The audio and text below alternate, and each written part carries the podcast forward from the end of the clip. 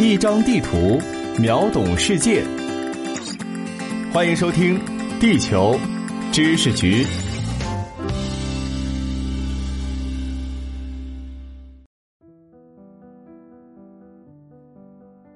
大家好，欢迎来到地球知识局，我是零零六号地球观察员俊达。观赏世界上最大的室内瀑布，穿梭雨林迷宫，走过热带花丛，和动物亲密接触，吃遍世界美食，免税店血拼，这个听起来像游乐园、动物园、植物园和巨型商场结合体的存在，正是连续八年被英国 Skytrax 公司评为全球最佳机场的新加坡樟宜机场。除了承担如航班起降、旅客集散等传统机场的必要功能之外，樟宜机场是全世界为数不多可以进行一日游的机场。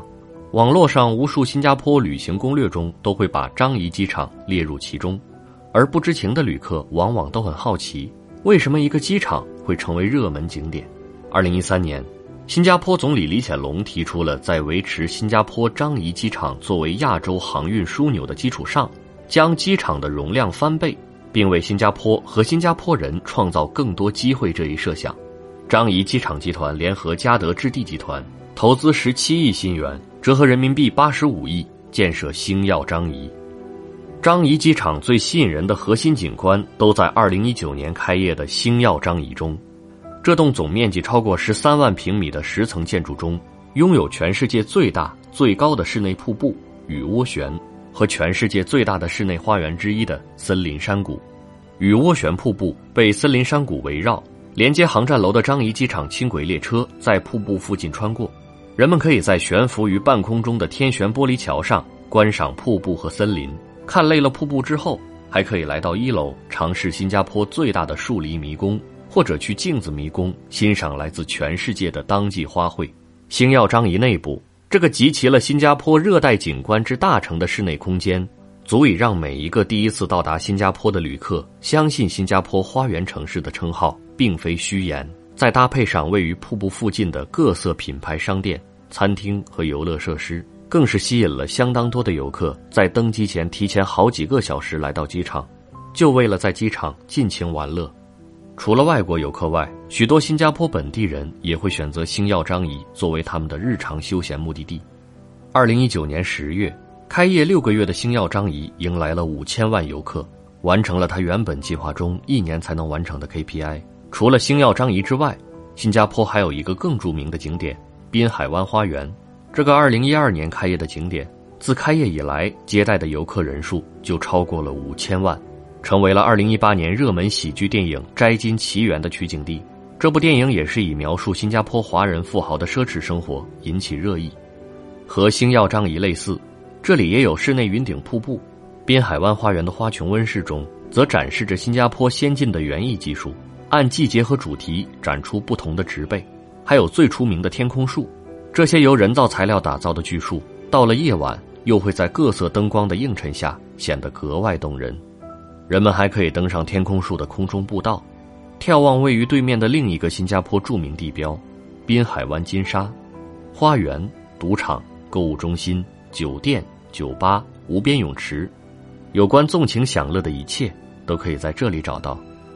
樟宜机场和滨海湾花园这样的人造景点的建设成本和维护成本都十分高昂，但对于那些没有机会长期停留在新加坡的短期游客而言，这些景点。是他们了解新加坡最直接的方式，也正是这些精心打造的人工生态景观，加深了外地游客对新加坡作为花园城市的印象。这些景点和新加坡本土的三百五十多座公园一起，成为了新加坡花园城市的重要组成部分，也成为了推动新加坡成为热门国际旅行目的地的关键因素。毕竟，作为一个国土面积狭小、文化历史也不算太丰富悠久的岛国。新加坡能够凭借人造景观制造旅行吸引力，已经是很不错了。新加坡能在短短几十年间，从一个淡水资源都被马来西亚控制的穷岛，再到亚洲四小龙，再到如今的花园城市，人为的精细化控制与管理，正是它腾飞的秘诀。一九六五年脱离马来西亚独立建国后的新加坡，百废待兴。总理李光耀深知，对于此时的新加坡而言。创造足够的就业岗位和提供足量的住房是首要任务。为了支持城市建设，新加坡将岛内大面积的原始绿地改造为工业用地和居住用地。但同时，李光耀总理也意识到，绿地对于营造良好生活环境的重要性。对于这个土地资源稀缺的热带岛国而言，维持大片的原始绿地，显然与新加坡城市发展的方向互相矛盾。新加坡政府决定采用折中的办法，在居民生活区内部和附近打造更多的公园和公共空间，以弥补因为城市建设造成的大面积原始绿地的损失。一九七三年，新加坡政府开始实施城市美化计划，其中包括大量种植树木和灌木。新加坡政府组织成立了由高级公务员组成的花园城市行动委员会，为创造花园城市奠定了基础。这也是新加坡政府首次正式提出建设花园城市这一目标。一九七五年，新加坡政府正式立法并成立了公园和娱乐部，法律规定预留土地用于公园和绿化缓冲区。除了公共绿地之外，新加坡鼓励本地业主在建筑上安装垂直绿化和绿色屋顶，使建筑更加绿色，使居民的生活环境更加生态。由此诞生了许多著名的垂直绿化和绿化屋顶景观，比如位于新加坡市中心的皮克林宾尔雅酒店。逐渐的，人们提到新加坡就开始联想到充足的绿化和干净的城市环境。新加坡花园城市的形象逐渐深入人心。随着花园城市的发展，新加坡的绿地系统逐渐成型。二零一三年至二零一九年，新加坡新增公共绿地面积五百多公顷，公园的数量也超过了三百五十个，其中就包括之前提到的滨海湾花园。为了使这些公共绿地更具吸引力，公园内还设立了慢跑区、自行车道、烧烤区、垂钓区、遛狗区等设施，方便附近居民和游客进行活动。公园也顾及不同年龄组别人士的需要，如为儿童设立特别游乐场等，建设残疾人无障碍设施。新加坡致力于提供一个人人都能享受和休闲的公共绿地。在此基础上，新加坡政府又提出了“在花园中的城市”这一新的口号。新加坡政府希望现有的三百五十多座公园能体现不同的主题，发挥不同的功能，并能够通过公园连接道联系在一起。打造新加坡的公共绿地网络，这样新加坡人就能更高效地利用公共绿地，也保证了人人享有绿地的公平性。